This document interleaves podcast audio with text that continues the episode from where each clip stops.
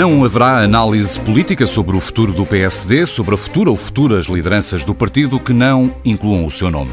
Miguel Poiás Maduro, professor universitário, militante social-democrata, foi ministro adjunto no governo de Passos Coelho e recentemente foi um dos subscritores do abaixo-assinado A Clareza que Defendemos, no qual várias personalidades se manifestam contra a deriva do centro-direita. Boa tarde, Miguel Poiás Maduro. Seja bem-vindo à entrevista TSF Diário Notícias. Muito obrigado pelo convite. Eh, bom, boa tarde. Uh, a aprovação do Orçamento de Estado, vamos começar pelo que é mais imediato, ficou marcada pelo episódio do novo banco. Uh, Revê-se num PSD que, de certa forma, rasgou um contrato de Estado. Não, não sabemos, pelo contrário, o PSD disse claramente que não tinha rasgado um contrato de Estado. O que queria saber era se, eh, para o Estado cumprir a sua parte, a outra entidade, a entidade privada, também tem de cumprir a sua. E aquilo que o PSD disse é que quer garantir que esse cumprimento também existe da entidade Concorda, privada. E existindo, desde logo, em primeiro lugar, é difícil para nós, qualquer um de nós, fazer um juízo claro sobre aquela decisão. Porquê? Com honestidade, nós não sabemos qual é o conteúdo do contrato. É difícil para mim, que ainda por cima sou jurista, dizer quais são as consequências daquela decisão para um contrato do qual eu desconheço o teor. E acho que esta é a primeira discussão, desde logo, que nós devíamos ter no país. Em que medida é que um contrato que tem aquela importância para o país, que implica aquela responsabilidade financeira, deve ser confidencial. Eu posso admitir que, em certas circunstâncias, o Estado possa contratualizar com uma entidade privada e certas cláusulas terem de ser confidenciais, mas acho que isso deve ser exceção, que essas exceções têm de ser muito bem justificadas, nunca vi uma justificação clara porque é que tem de ser assim, e que tem de haver, nesse caso, outros mecanismos de escrutínio. Portanto, desde logo, essa é uma questão prévia que eu não tenho visto discutida e que para mim que é muito importante. Nós estamos a discutir sobre um cumprimento de um contrato e a pedir responsabilidades e que nos pronunciemos publicamente sobre ele, desconhecendo nós o conteúdo desse contrato. Em síntese, Dr. Miguel Poiás Maduro, nesta situação não se opõe ao que o PSD fez no Parlamento? Não, mas quero tornar muito claro que, do meu ponto de vista, isso depende de dois pressupostos. Primeiro, o próprio governo tinha admitido que isto não era um problema em termos reputacionais no início. E, portanto, aliás, parece-me que o Dr. António Costa, de cada vez tem uma derrota política, se comporta um bocadinho como o Neymar da política. Rebola no chão várias vezes e vitimiza-se de uma forma excessiva. Se ele próprio tinha admitido esta circunstância, como é que ele pode dizer agora que isto é de uma enorme responsabilidade? Primeiro ponto. E, portanto, partindo desse pressuposto, que é a própria análise que o governo tinha feito sobre isso, eu não vejo grande problema em condicionar a existência da verba no futuro, há uma averiguação do cumprimento por parte do novo banco das circunstâncias do contrato. Segundo aspecto que me parece muito importante, acho que é necessário discutirmos por que razão é que o contrato não é público e qual é a justificação para assim não ser. Agora, mudando de assunto, o PSD, como ele tem sido nos últimos tempos e a evolução que tem havido, também anda à procura do seu partido, como dizia o seu companheiro Jorge Moreira da Silva. Também se pergunta a si mesmo, sobretudo depois do acordo dos Açores, o que é feito do PSD. Eu acho que o PSD tem um, um dilema e uma dificuldade que uh, se exprime depois naquilo que por vezes pode parecer alguma pouca clareza quanto ao rumo enquanto oposição à, à atual liderança. Essa dificuldade é que a atual fragmentação do nosso sistema político, em Portugal, e que resultou um bocadinho também da alteração de prática constitucional política ocorrida em 2015, essa fragmentação do sistema político coloca o PSD perante quase um dilema, que é ou nós somos a bengala do Partido Socialista e aceitamos uma mexicanização do regime, em que o Partido Socialista se torna, digamos que, o elemento permanente no exercício de poder e vai alternando a sua posição dominante no poder em Portugal à esquerda e à direita, ou nós, para sermos alternativa, uh, uh, só o podemos ser numa coligação que inclua eventualmente partidos radicais como o Chega. Eu discordo disso e acho que nós temos de superar esse dilema. Do meu ponto de vista, superar esse dilema passa por reconhecer um problema mais profundo que todos os partidos do centro estão a ter na Europa, neste contexto, que é um contexto em que as pessoas cada vez têm menos confiança na capacidade da política de resolver os seus problemas, está ligado com a estagnação, com o aumento de, algumas, de, de alguns aspectos de desigualdade, com a menor mobilidade social de um lado, e com o aparecimento de novas formas de comunicação política que levam que aquilo que muitas vezes eram ideias radicais Uh, movimentos políticos radicais estejam, através das novas formas de participação política, das redes sociais, a entrar no sistema político tradicional e a fragmentar o sistema político tradicional. A dificuldade que os partidos moderados e de centro têm tido nisso é fundamentalmente porque isso leva a um conflito entre duas visões da sociedade, que é aqueles que defendem uma sociedade aberta, eh, eh, uma, uma, uma sociedade interdependente, uma sociedade aberta às alterações tecnológicas e do mundo, e aqueles que, pelo contrário, entendem que a forma de reagir a isso é procurar as nossas fronteiras nacionais, é resistir a essas alterações.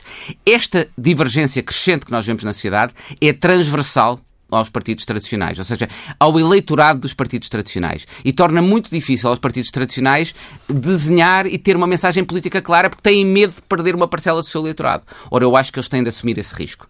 Têm de assumir cada vez mais, e se vai exigir, do meu ponto de vista, que um partido moderado do centro assuma claramente uma uh, liderança política do centro moderado e de uma sociedade aberta neste contexto. Isso pode implicar perca até parcelas do seu eleitorado tradicional, mas, do meu ponto de vista, pode também e, e, vai e permitir abrir a outro eleitorado que está descontente com o sistema político fun como funciona hoje, que está descontente com uma lógica que vê nesses partidos tradicionais meramente op oportunística. E é isso que, do meu ponto de vista, o PSD tem de fazer também. Assumir esse risco, assumir claramente como partido do centro moderado e beneficiando até em Portugal do facto do Partido Socialista se ter associado a partidos radicais na esquerda. Ou seja, para um social-democrata, e tal como o Dr. Paias Maduro entende a social-democracia, a aliança que permitiu ao PSD conquistar a presidência do Governo Regional dos Açores é uma, uma aliança de todo contra a natura. Eu sou contrário a alianças com partidos radicais e, desde logo, com partidos como o Chega.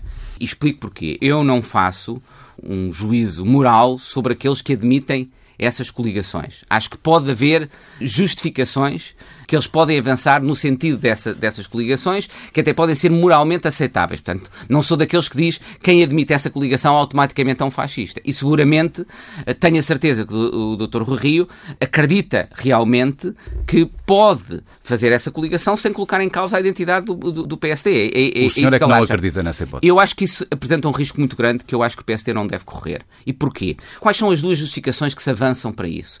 Por um lado, tem a ver precisamente com algo que eu já disse antes, que é eh, nós, em Portugal, só vamos conseguir ter alternância política e, portanto, isso é fundamental para o nosso regime democrático, se também na direita se admitir coligações com os partidos radicais, com o Chega. Segunda justificação que é avançada, que é uma justificação que é muito comum até na Europa, que é a forma de moderar esses partidos radicais é trazê-los para a área do governo uh, e, portanto, tentar, através de um, de um abraço de urso, uh, uh, no fundo, moderar, moderar, moderar esses partidos. Eu não vejo isso a suceder noutros países da Europa e não acredito nisso por duas razões. Não acredito na primeira, porque eu acho que, desde logo, não é claro para mim que o eleitorado que o PSD vai perder numa próxima, aproximação a partidos radicais seja ganho sequer uh, uh, um, através da associação aos partidos, a um partido radical como Chega. E mais, qualquer coligação ainda que possa ter como princípios aspectos que em si mesmo não sejam aceitáveis, a partir de que seja, desde que seja uma coligação que implica uma viabilização parlamentar de um governo de médio e longo prazo, implica uma negociação permanente que vai dar um papel no sistema político a esse partido muito para lá dos pontos concretos do acordo. Aliás, viu-se isso no Partido Socialista com o Bloco de Esquerda e, e, com, e com, o PC. E, portanto, vai trazer uh, ao debate político e ao debate de quem estiver no governo, as políticas de quem estiver no governo, vão ser necessariamente contaminadas por algumas dessas ideias radicais. E, em segundo lugar, do meu ponto de vista, isso não assegura sequer maior estabilidade. Porquê? Uma coligação desse tipo com partidos radicais necessariamente significa que essas coligações não têm grande identidade política. Viu-se isso à esquerda, com o Partido Socialista, com o Bloco e com o PC. Não teve, independentemente do juízo que se fizer sobre essa coligação e da estabilidade política que ela assegurou, uma coisa é clara, não teve nenhuma política, políticas de reforma do país, nenhuma estratégia de reforma clara para o país. E, portanto, coligar só por coligar, só para ter o poder, do meu ponto de vista, não faz sentido. Segundo lugar, não acho que as experiências na Europa demonstrem que estas coligações tragam moderação desses partidos políticos e, frequentemente, o que trazem é que esses partidos políticos se tornam os dominantes até. Nós temos visto isso na, na, em, em, França, nós temos visto isso em, em, em, Itália, em que cada vez mais os partidos radicais, por exemplo, na, na direita, se assumem quase como liderando todo o espaço da direita e do, e do centro-direita. E isso preocupa-me. Por isso é que eu, admitindo e não fazendo um juízo moralmente negativo sobre aqueles que defendem o contrário, sou claramente contra coligações desse tipo. Aparentemente, e dada a ausência de reações, o aparelho do PSD, nomeadamente as distritais, as distritais concordarão com este entendimento do, que aconteceu nos Açores. Pelo menos não houve debate público que conheçamos. Revê-se neste partido? Não, eu não, não, não sei se é assim. Até acho que há instâncias próprias. Eu sou alguém que tem uma posição em termos públicos uh, e que até faz comentário regularmente neste momento também na, na, na, televisão e que, portanto, é natural que assuma uma posição pública sobre, sobre, sobre este tema. E entendi assumi-la, uh, ainda por cima através, subscrevendo também essa, essa carta, que não era especificamente sobre a coligação dos Açores, mas que naturalmente eu sabia também iria ter essa leitura e não tive peixe nem, uh, uh, nem me condicionei no sentido de exprimir a minha posição contra os Açores, reconhecendo a legitimidade dentro da autonomia regional do PSD dos Açores fazendo aquilo, compreendendo porque é que o terão feito, mas discordando dessa, de, de, de, dessa opção. Mas, portanto, é natural que eu o faça até de forma consistente com aquilo que sempre defendi, mas acredito que dentro do partido existirão instâncias próprias em que esse debate irá ter necessariamente lugar também e eu espero participar nele e aqueles que têm posições de responsabilidade dentro do partido, ao nível das distritais, das conselhias, no Conselho Nacional, seguramente que irão aí exprimir Mas não a sua opinião. que ainda não o tenham feito. Eu, eu, penso que o irão fazer nos órgãos próprios do partido. Eles têm uma, uh, uh, uma responsabilidade dentro do partido de o fazer através dos mecanismos próprios que lhe dão essa voz no partido. Eu não tenho, eu estou fora neste momento desses órgãos do partido, eles têm uma responsabilidade diferente e também têm mecanismos diferentes e eu acredito que isso aconteça uh, no meu partido.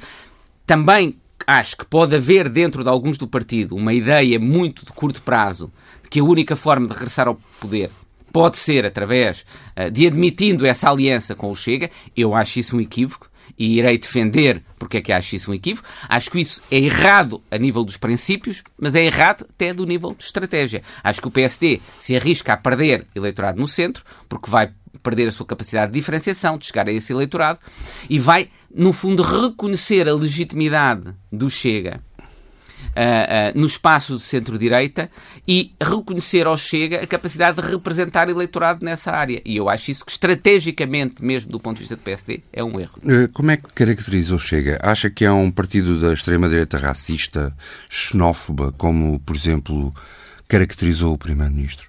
Eu acho que é um partido claramente com um discurso xenófobo. Uh, uh, e nós temos de seguir duas coisas, que é o, eu, o, o, o doutor uh, Ventura, André Ventura, pode ele próprio não ser racista na relação com outras pessoas.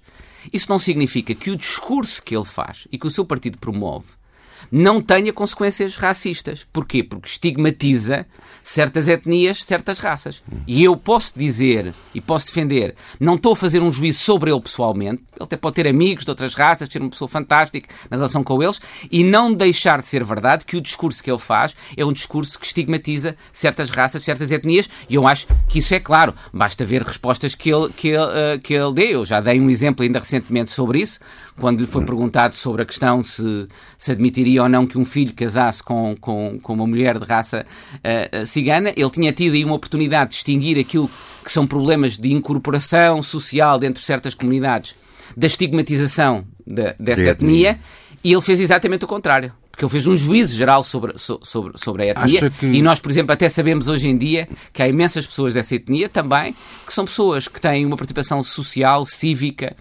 tremendamente responsável. Uh, há exemplos muito positivos desses. E a forma de lidar com problemas que até podem existir em certas comunidades de integração social ou até discriminação do próprio género, por exemplo, é chamar a atenção para os exemplos positivos e potenciar esses.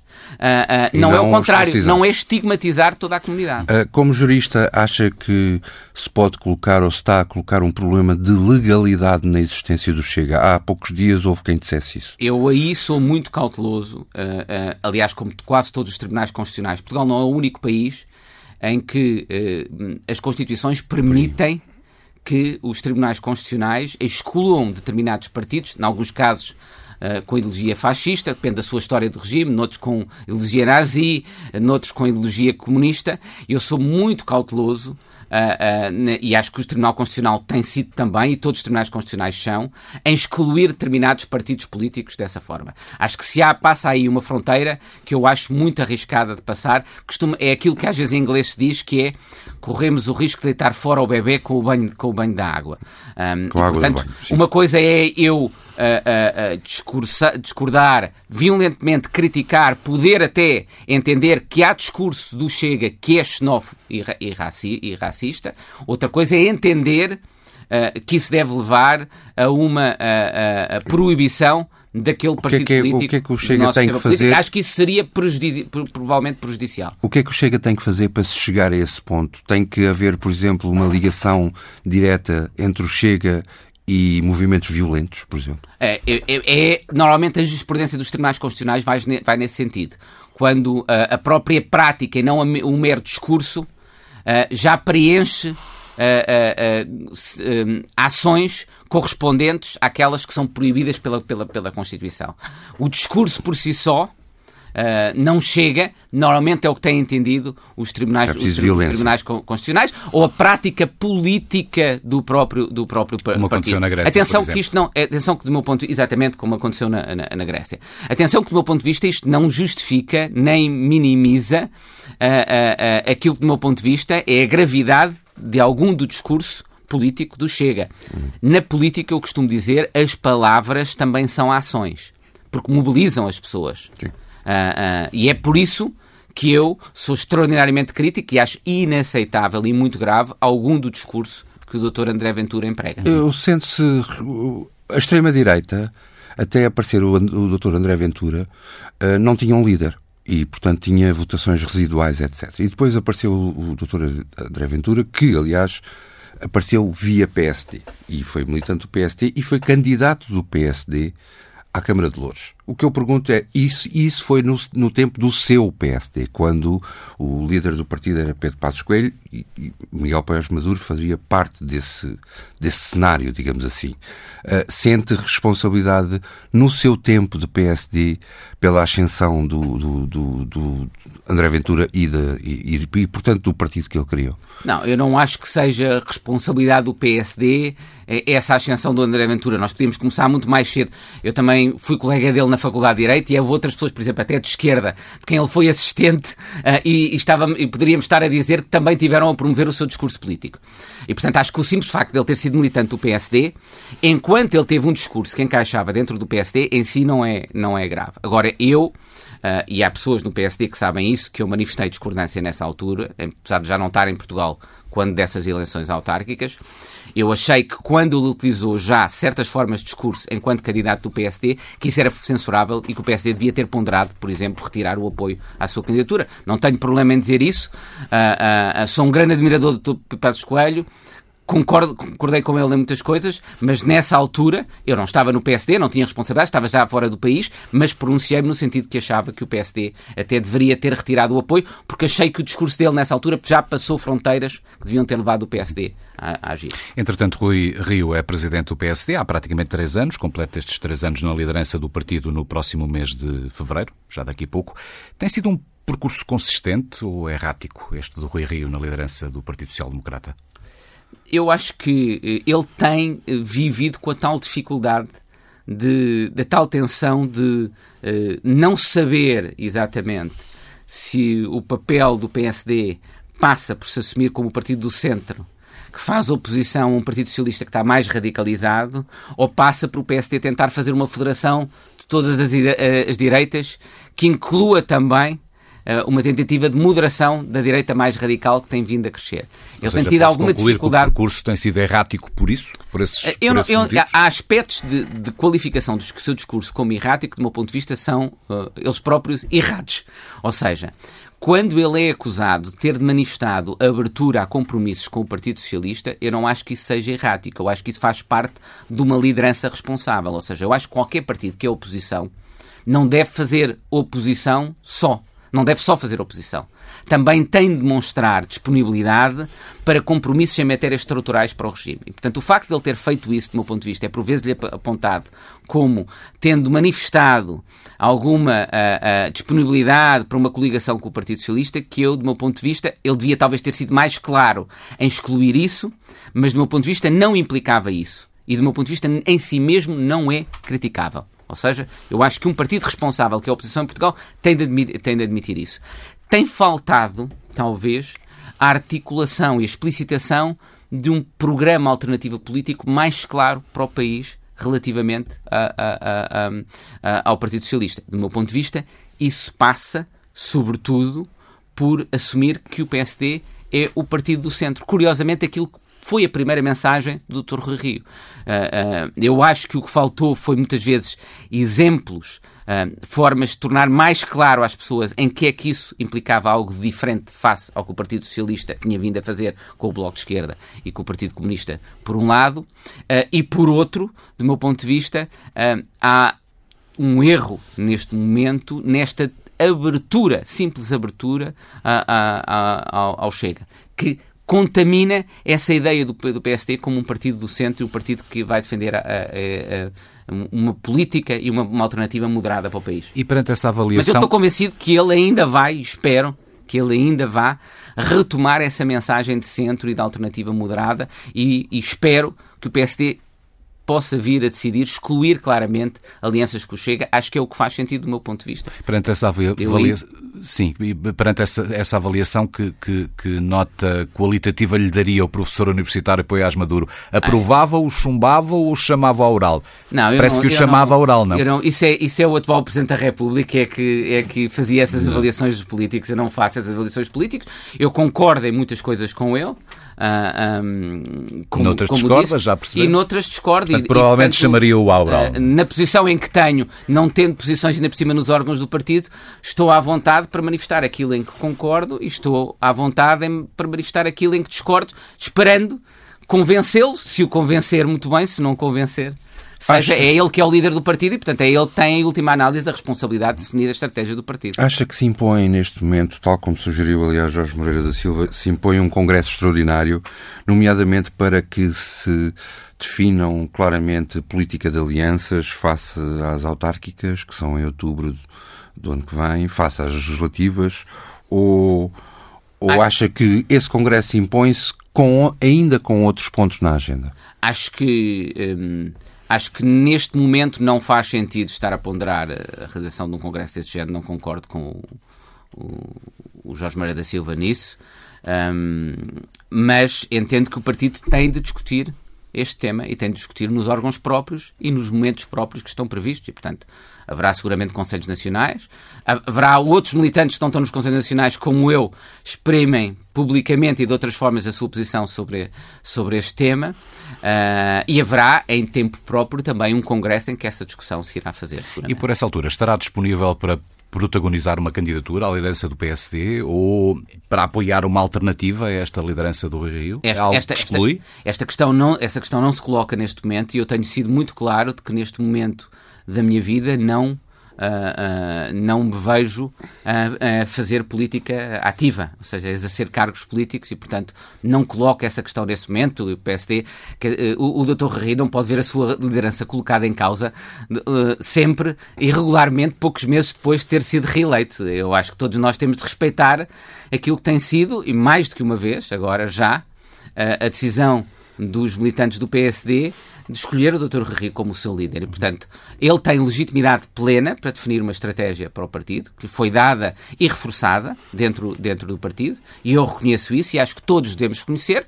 Isso não implica que nós não possamos demonstrar uh, uh, discordância relativamente a alguns aspectos dessa estratégia e que não seja até nossa responsabilidade, enquanto militantes do partido, uh, fazer e tornar claro porque é que entendemos que nesses aspectos ele, é, é, é, discordamos de alguns elementos dessa estratégia. Hum. Mas parece que o centro-direita em Portugal precisa de um líder. Pedro Passos Coelho poderá ser esse líder? Conforma-se com este seu afastamento da política? Não, eu acho que o, o líder do centro-direita neste momento em Portugal, claramente, é, é, é o Dr. Rio. Uh, é o líder do PSD, por definição, é o líder do, do, do, do centro-direita. Uh, e essa liderança tem de ser reconhecida e temos de dar, como já disse, a oportunidade de desenvolver a sua estratégia. Até Onde eu entender. Até às legislativas, claramente. Okay. Até às legislativas, que... claramente. Mas o objetivo, com a exigência de ou ganhas ou, ou, ou, ou sais. Eu, eu, acho que claramente o próprio Dr. Rui Rio já uh, tornou claro que uh, essa será uma consequência normal, mas eu acredito que ele tem todas as, as possibilidades de vir a ganhar essas legislativas, mas ainda estamos muito cedo para isso. Uh, exceto se viemos a ter uma crise política em Portugal, uh, ela não é previsível no curto prazo, porque o próprio, o próprio, uh, as próprias regras do nosso regime constitucional não, não, não, não a permitem. Um, mas, não, mas acho mas voltando a possível que ele venha a ser. É, voltando a Passos Coelho, só para, para finalizar esta ideia, acredita que, que Pedro Passos Coelho poderá voltar à política ativa? Por exemplo, as presidenciais de 2026 poderiam ser um bom momento para isso? Acho que ele é alguém com enormes qualidades, que tem ainda muito a oferecer uh, ao país e que o pode fazer de forma muito diferente. Acho que não faz sentido, já o disse isso várias vezes, neste momento, uh, ponderar regresso, um regresso do Dr. Pedro Passos Coelho à liderança do PSD. Acho que o próprio PSD tem de demonstrar que é capaz de sobreviver a um líder político uh, específico e ele próprio reconhece isso, penso. Um, uh, mas há muitas outras formas dele ter uma participação política e dele poder vir a ser útil não apenas ao PSD, mas até de forma mais importante ao país. E Por exemplo, a nível como nacional, Presidente da República? Uh, eventualmente pode vir a. Vai depender, isso dependerá da sua, das próprias escolhas de vida também do Dr. Pedro Passos uhum. Coelho. Mas seguramente que ele uh, tem qualidades políticas que permitem a, a, aspirar a qualquer cargo político em Portugal, mas aliás, já o disse também, não apenas em Portugal. Acho que ele pode ter uh, aspirações e que pode ser útil ao país e, por exemplo, à Europa em cargos europeus, até pelo, pelo prestígio que ganhou a, a nível concretamente em quê, doutor Estou a pensar por exemplo, vai, vão existir eleições para o Parlamento Europeu dos quais resultará um novo presidente para, para, para, para o Presidente da Comissão Europeia e eu via muito bem, por exemplo, o Dr. Pedro Passos Coelho como um candidato do Partido Popular Europeu a Presidente da Comissão Europeia. E isso, mas isso é a minha posição pessoal. Uhum. Não, não falo nem pelo Partido Popular Europeu, uh, nem pelo PSD nesta matéria, muito menos pelo Dr. Pedro Passos Coelho. Estou a dizer que o vejo com características e qualidades para poder desempenhar funções desse tipo. Eh, Marcelo Rebelo de Sousa é o seu candidato às presidenciais ou, ou enfim, desagrada-lhe uma candidatura que junta PSD, algum PSD, algum CDS eventualmente e uma parte substancial do PS, uh, num homem que foi líder do PSD? Confirmando-se que uh, ele é... é candidato às presidências, acho que um, no contexto de todos os benefícios e desvantagens de diferentes candidaturas, é, é, seria a candidatura que eu uh, apoiaria e, e, e, com normalidade. Sem Agora, não deixo, não deixo de reconhecer que há aspectos do seu exercício da sua função que eu acho que ele tem de melhorar. Ou seja, eu acho o que encosto, ele é muito bom... O encosto ao governo, por exemplo, não que falava é, Ana nem, Gomes, por exemplo. Nem tanto é isso Uh, não é o facto de ele ter de demonstrar alguma equidistância relativamente à sua área política uhum. e face ao governo. Uh, acho que, uh, por vezes, aí ele cede-se um pouco, porque é ele próprio a justificar as políticas do governo, não deve também ser a função dele. Um, e, mas onde eu acho que ele tem, por um lado, falhado mais, é que ele tem sido muito bom, um polícia bom. Uh, e também é importante para o país uh, uh, a empatia emocional que ele gera com as pessoas, a capacidade de promover a autoestima dos portugueses. eu reconheço esse mérito, mas acho que por vezes ele tem tanta essa preocupação de salvaguardar esse seu papel que não consegue exercer um papel de exigência de perante o país mau. e de polícia mau que um Presidente da República também tem mas, de ter. Mas de exigência de salvaguard... perante os portugueses ou perante o Governo ou perante ambos? Ah, perante ambos quer perante os portugueses. Ou seja, por exemplo, também. nesta crise pandémica e agora, uh, o, o, discurso do Presidente da República, no seu entender, face aos portugueses, devia ter sido mais incisivo a dizer, por favor, portem-se bem, porque estamos a, atingir um nível de exaustão no Serviço Nacional de Saúde. Acho que ele, tal como o Governo aí, passaram mensagens contraditórias que dificultaram aos portugueses perceber exatamente o que é que, lhes era, o que, é que era esperado da parte deles. Mas depois acho que, eh, direi, o ponto até mais crítico para mim, e nesse ponto até com, com o vírus, penso com a doutora Ana Gomes, curiosamente, gostaria que ele tomasse emprestada essa parte do, do, do discurso da doutora Ana Gomes. Acho que ele não tem sido suficientemente eficaz na proteção, na valorização da questão da importância do reforço de instituições fortes com autoridade e independência em Portugal.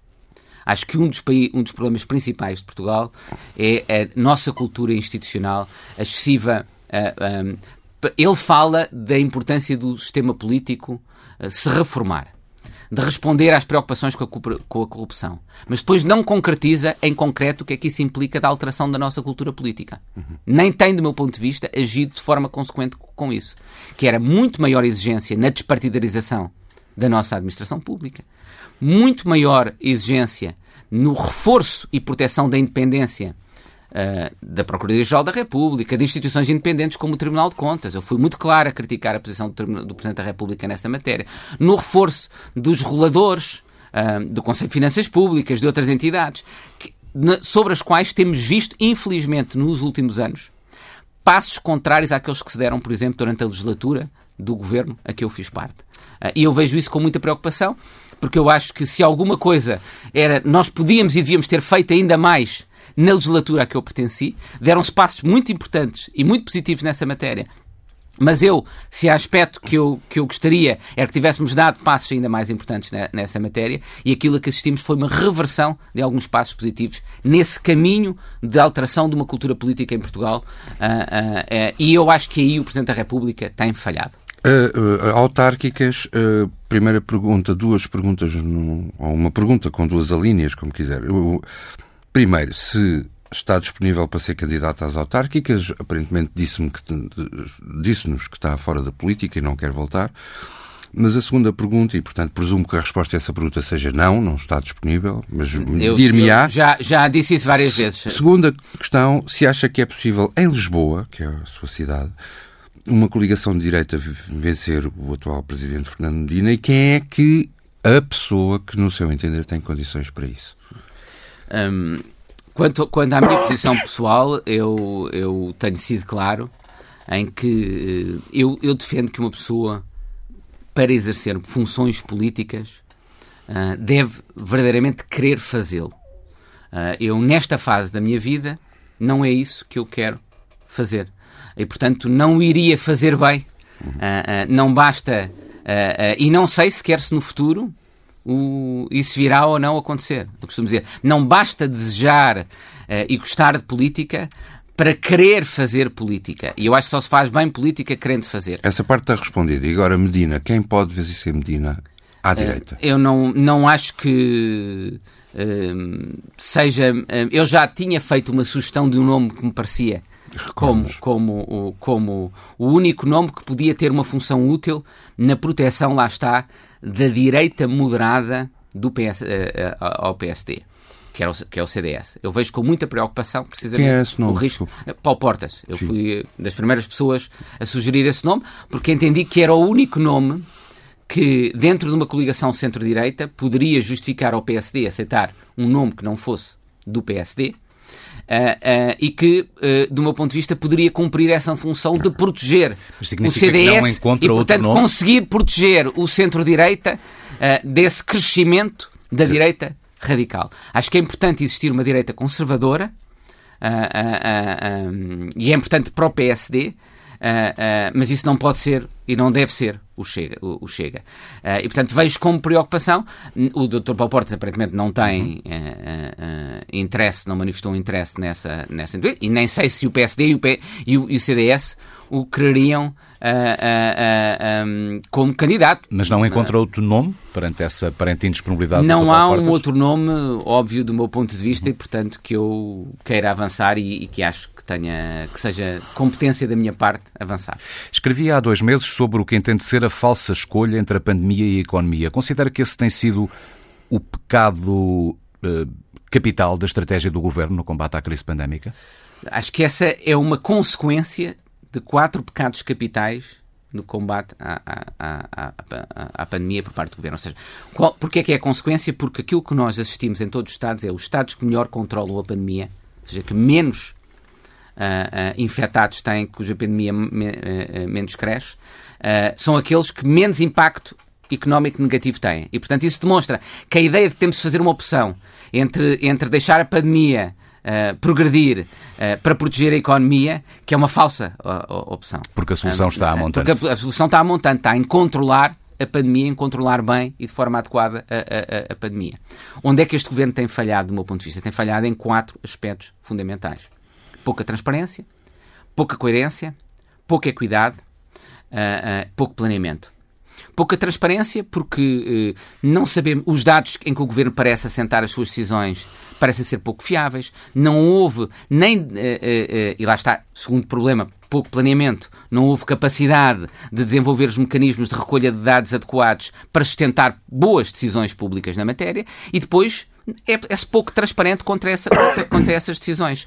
Numa semana apresentam-se os dados, no, na semana seguinte esses dados são desmentidos pelas próprias autoridades públicas e, portanto, isso leva-nos a, a, a, outro problema também, que é pouca coerência e que demonstra a, decisões erráticas e decisões em que aos olhos de cidadãos a autorização de certo tipo de atividades e não de outras que são contraditórias e que, portanto, levam os cidadãos a perder confiança naquilo que lhes é solicitado e, portanto, torna também mais ineficazes as decisões públicas.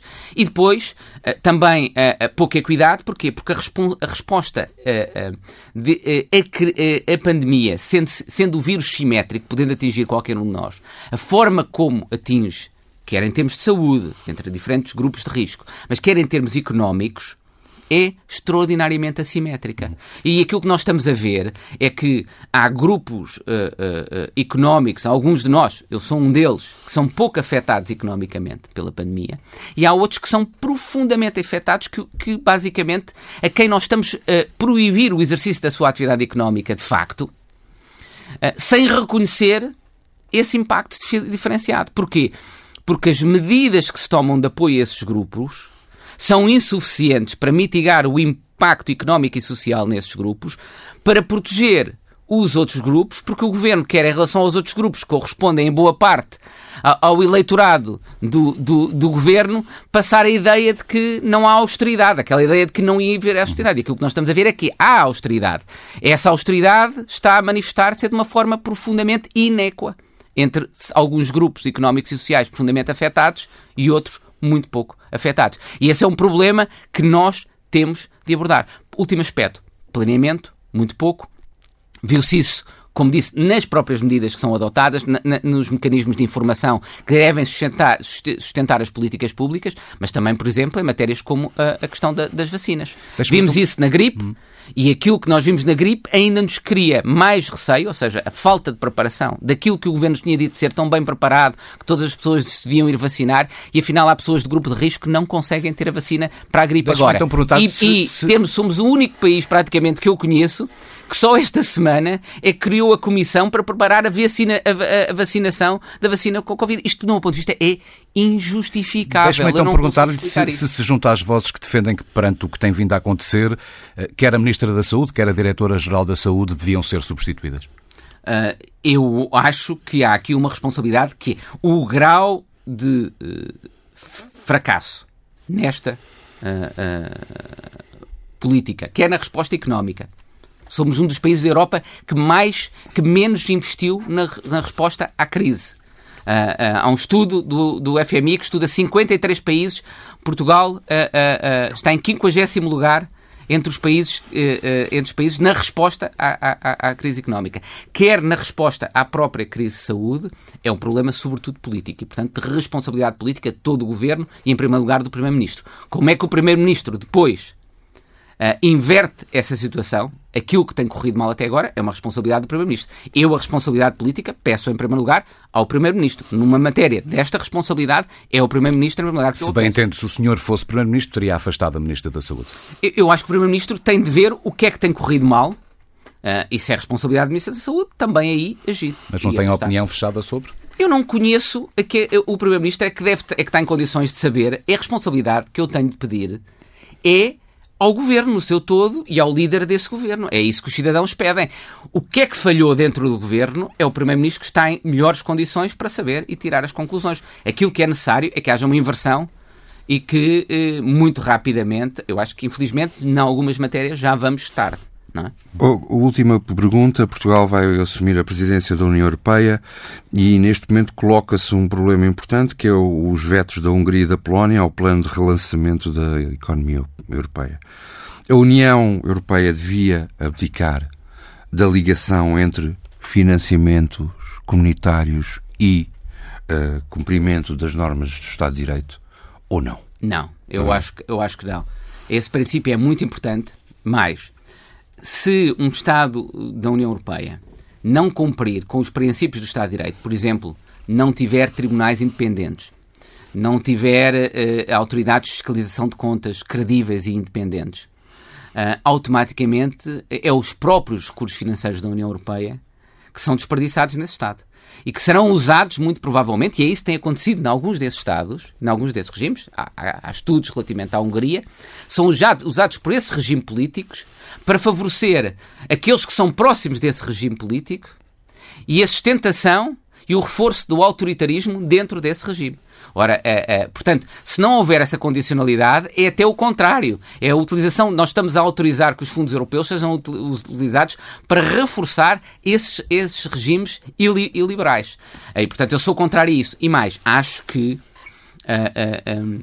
a Hungria e a Polónia, vamos ver isso, vão ceder. E se não cederem, vamos ter muito provavelmente um regime de cooperação reforçada entre os outros Estados-membros e, portanto, serão a Polónia e a Hungria que vão ficar fora deste, de, de, desta, de, desta, desta do plano de relançamento. E, portanto, acho que se a União Europeia se comportar de uma forma, hum, acho que há até compromissos possíveis e que respeitem esse princípio da condicionalidade, uh, mas independentemente disso, acho que se a União Europeia se permanecer forte nesta matéria, Uh, e não fizer, aliás, aquilo que o nosso Primeiro-Ministro tinha feito, que foi ir falar com o Sr. Orban e dizer-lhe que aceitava uh, que não houvesse essa, essa condicionalidade, se a União Europeia for, for, for forte nessa, nessa matéria, não apenas vamos garantir essa condicionalidade, como vamos assegurar esses programas Última pergunta.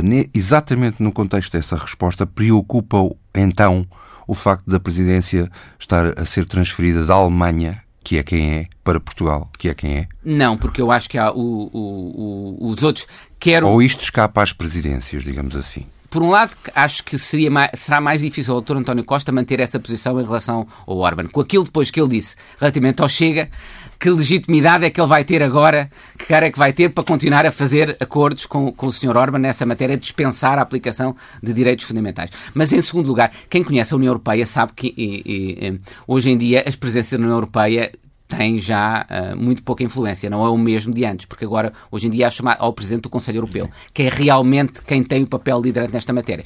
Portugal tem uma oportunidade com a presença da União Europeia, que é colocar alguns temas na agenda política europeia. Pode fazer. Mas é sobretudo isso que traz hoje a presença da União Europeia. Quem lidera o processo de, tentar esse compromisso é o Presidente do Conselho Europeu. Miguel Poiás Maduro, muito obrigado por ter vindo à entrevista TSF de Arte Notícias.